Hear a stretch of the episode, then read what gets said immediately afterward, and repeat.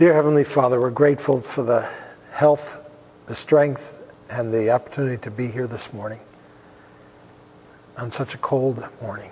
And we pray, dear Lord, that you would be here with us, that you would warm our hearts with your presence and our minds with your word. Help us as we grapple with deep and difficult things this morning. May we, O Lord, be conformed to the image of your Son. We pray in his name. Amen.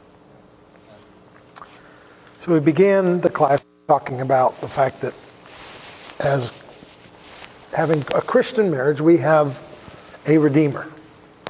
And uh, that means that um, we have someone who's written our star- story, who loves us, and who um, is a great story writer, and who gives us promise that in the end it's going to be a, a great story. Even though in the middle it's, it, you know, a great story make, is made a great story because it has a great ending. But in the middle, it doesn't always feel great. and, uh, and so um, then last week we began to deal with the, uh, the fact that um, our problem in marriage is not our, our problems, but our sins. But we have a Redeemer, and our Redeemer is able to deal with sin. And we begin to talk about how there are two different aspects of sin. One is when we get sinned against, and one is when we sin against others. So last week we talked about um, the uh, getting how to deal with when we're being sinned against, and we talked about um, the you know remembering that the Lord is sovereign, that the Lord has brought this upon us, for his good for his good purposes, that he loves us, and that even when when uh, someone's sinning against us, there's no reason for panic. There's no reason for outrage. Um, God is still on His throne, and um, and we have to you know accept that as from the Lord. Not that you don't do anything about it. I don't mean that at all. Just that as you do something about it, you don't do it out of panic or out of fear or even out of self preservation. You do it out of love. And one thing that I didn't really go into last week too much was we talked at the very end about fear and uh, how we can't be driven by fear. Um, and you know, so we talked about maybe a little, little bit about the extreme of being afraid of physical danger, which occurs in marriages sometimes. But you know, much more common than that is being afraid of, of the other person's disfavor or of their anger.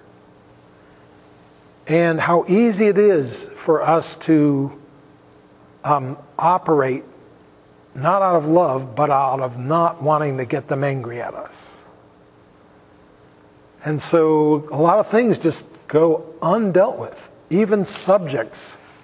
I mean, honestly, we had subjects that for a long time we just never talked about because they were um, under the surface. Every time we got it close to that lake, you know, it would be like, okay, avoid this one. That's not a healthy relationship. And um, so but that means that we have to be able to have someone uh, angry at us and not panic and be able to be at peace. Now, that is a uh, um, not an easy thing to do, but it's actually one of the keys to being a good parent. If, you're, if you can be at peace when your child is angry with you, then you can be a good parent. But if your child can disturb you by being angry at you, then they can control you. Because then you're trying to avoid their anger and you're adapting what you do, you're adapting your parenting to their anger. And ultimately, they can be in, in control. Only when we are able to be calm when someone else is angry with us? Are we really able to love them? I, you know, um, it's so easy. We're going to get into this a little bit today.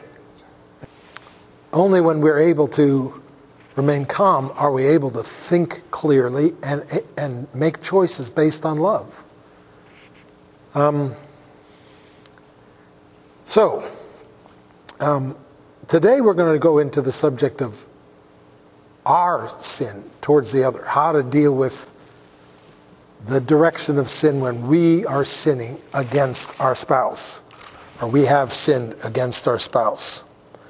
Um, and of course, um, it, it's one of the things that we really don't like is having our sins exposed, is seeing our sins. I remember um, there's a movie called. Uh, um, you remember that one? So there's this child's movie, and you know when you're a parent, you watch all the children's movies. You know all the children's movies. So um, the never-ending story. This boy has to take this journey and go through all these obstacles in order to to uh, be able to attain his goal. And one time he he gets to this valley, and in order to enter the valley, he has to he has to look in this mirror, and in the mirror, he's, you see yourself for what you really are. And no one wants to do this. You know, it's like people will die before they will look in this mirror and see what they're really like. And of course, he has the courage to do so. But the point is, it picks up on the fact that as human beings, there's a part of us that just doesn't want to really see what we're like. But when you're married, your spouse sees what you're like. And so for us to be able to grow, we have to be able to see ourselves for what we're like, really like, through the eyes of our spouse. And uh, so this is a very painful thing and a very um, humbling thing. But it's, it's really uh, not a matter of insight or intelligence. It's just a matter of pride and a willingness for God to say hard things to us. Um, some people can virtually never get the words, I'm sorry, out of their mouths. And you know, even in TV shows, you see jokes made of this a lot. You know, somebody's got to say, I'm sorry, and it's like, uh, uh, uh, he can't even get the words to come out of his mouth. And again, those TV shows are picking up on something that's true about human nature. That it's very difficult for us to face our own sin. But of course, as Christians, uh, we have all of the, the security and safety to be able to face our sin because, first of all, our sin has been forgiven. And there's a power that is our, a friend of ours that is able to help us to get past it. So we, of all people, ought to be ones who can face our sin and laugh at ourselves and um, look at what we're really like. We have, again, a Redeemer. And if we're not able to face our sin, it may merely be pride, but it could also be unbelief.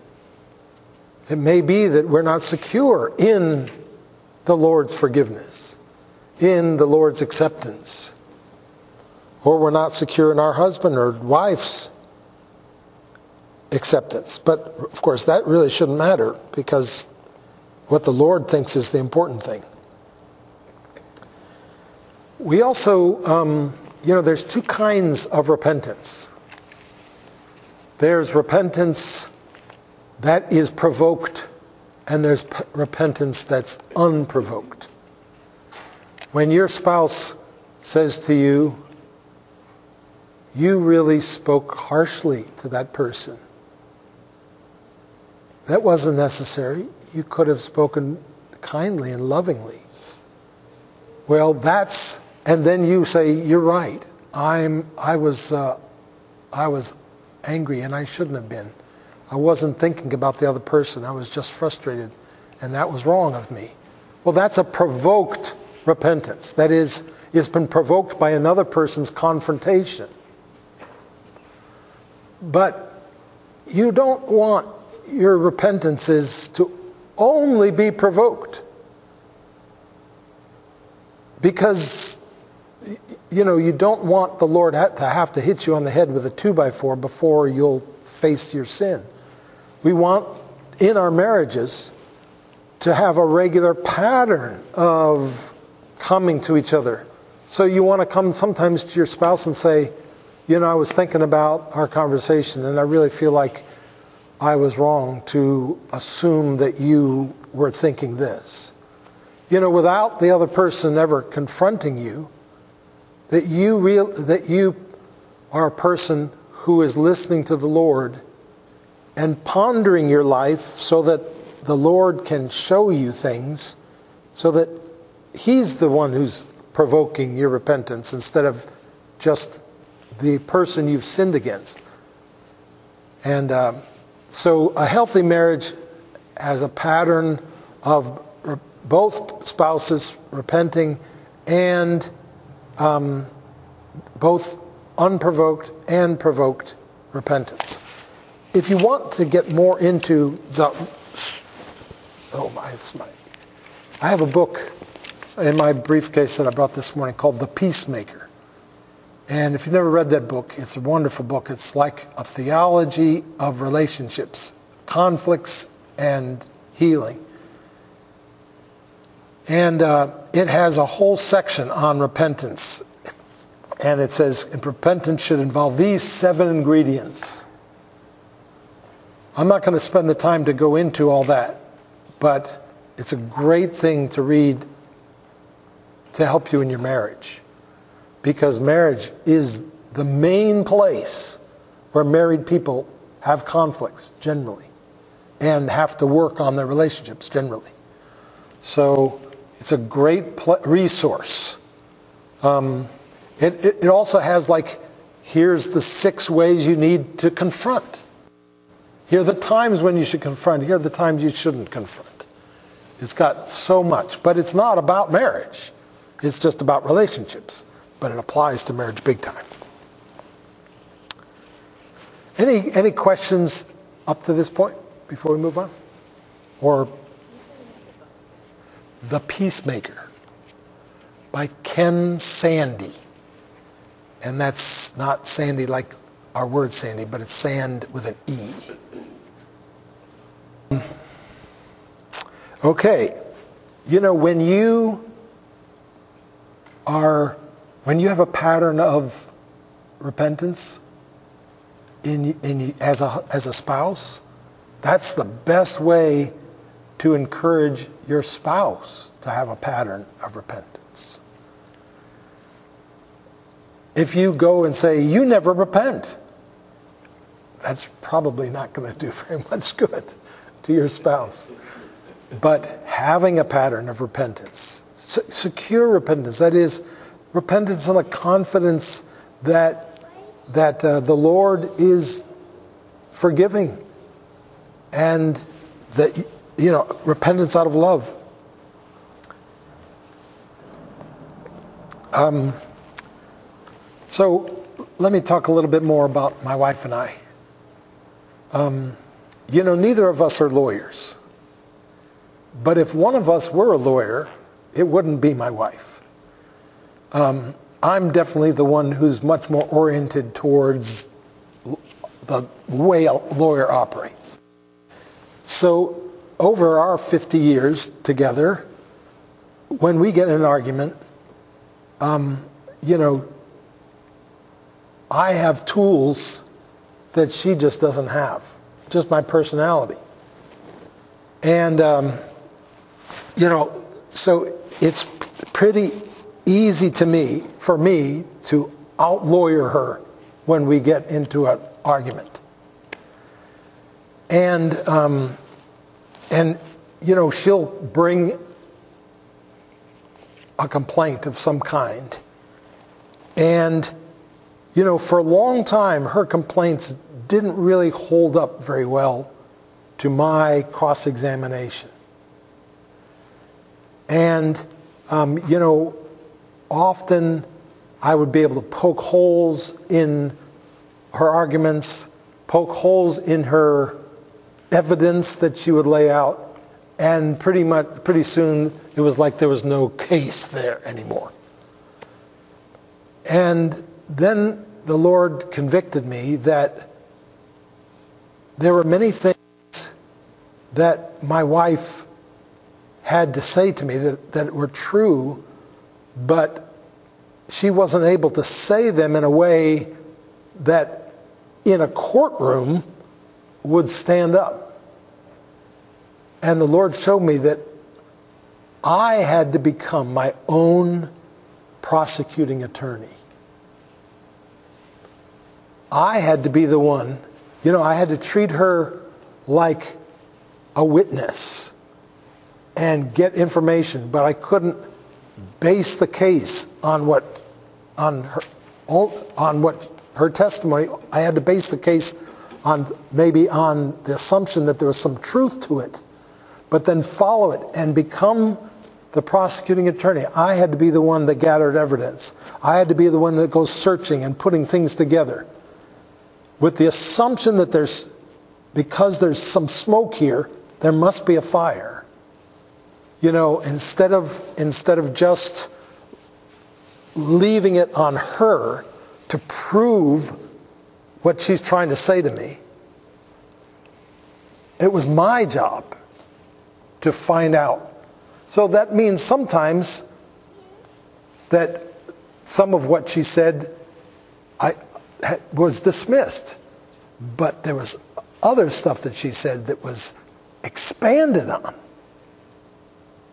You know, because I realized that there are things that, that you know, she's just seeing the tip of the iceberg. They're, these are much deeper problems than even she understands, much more pervasive problems than she can articulate. And it's my job to, to go after that, to discover that, to analyze it, and then to repent of it. So I recommend when your spouse comes to you with a complaint of some kind, that your first, now you don't have to always do this, but I would suggest that your first tendency should always be to stop and say, I need to listen, I need to pray, I need to consider this. So, a lot of times it's best not even to answer at the moment. Now, sometimes you see it right away, and you see that what you did was wrong, and you should repent right then. But there are other times when you, even when you see holes in what they're saying, or you disagree right on the surface with what they're saying, it's still worth saying, Give me some time. Let me think about that. Let me pray about that, and I'll get back to you. And then consider it and ask yourself this question Is there any truth to this? Is there anything that this person has seen that is reflected in this complaint. And uh, so it's like, you know, uh, when your child comes in from the field with a uh, handful of what they think is flowers for mom, but there's lots of straw and there's sticks and there's all that dead flowers and, and the dad has to take it and he has to you know, weed it out and and get it so that just the nice flowers, and then that's what's given to mom. In the same way, you have to do that. You know, you don't you don't worry about the stuff that isn't presentable. You worry about the stuff that is. You throw out the rest, but you go after the stuff that is, and then you uh, you repent of that and you apologize for that and you thank them and that's a, another important thing. When someone comes to you,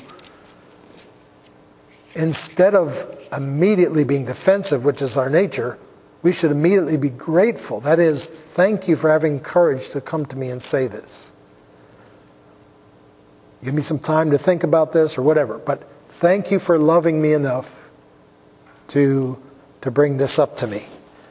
And, uh, and that's an important frame of mind to have when we're um, when our spouse comes to us. Because you know it's not easy to come to someone. Now sometimes you're angry and it's it the hard thing is not coming. The hard thing is not coming if you know what i mean. Um, you know the hard thing would be to keep your mouth shut when you're angry at someone. But when they come in a spirit of love that takes a lot of courage and and a lot of love. So uh, be grateful for that and affirm that. Um, and when they're angry, you know, um, it's very tempting to become the rebuker and say, "Stop being angry," or, you know, your anger, your anger, be, their anger becomes the subject of the conversation. Um, instead of helping them to calm down so that they can begin to um, so they can begin to articulate it in a, in a more rational way. But, you know, telling, confronting people about anger doesn't usually make them calm down. The way to calm people down is to say, wow, I can tell that you're angry. I, I don't, you know, I really want to listen to what you have to say. Um, let's, let's, uh, you know, I must have done something that, that hurt you. So let's talk about it. And know that I, I'm eager to hear. Those kind of things can calm people down.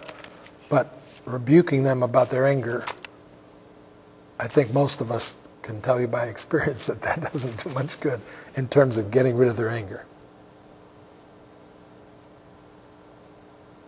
And then the last thing about it is that um, when you when you enter a plea, you know when somebody's accused, they have to plead innocent or plead guilty.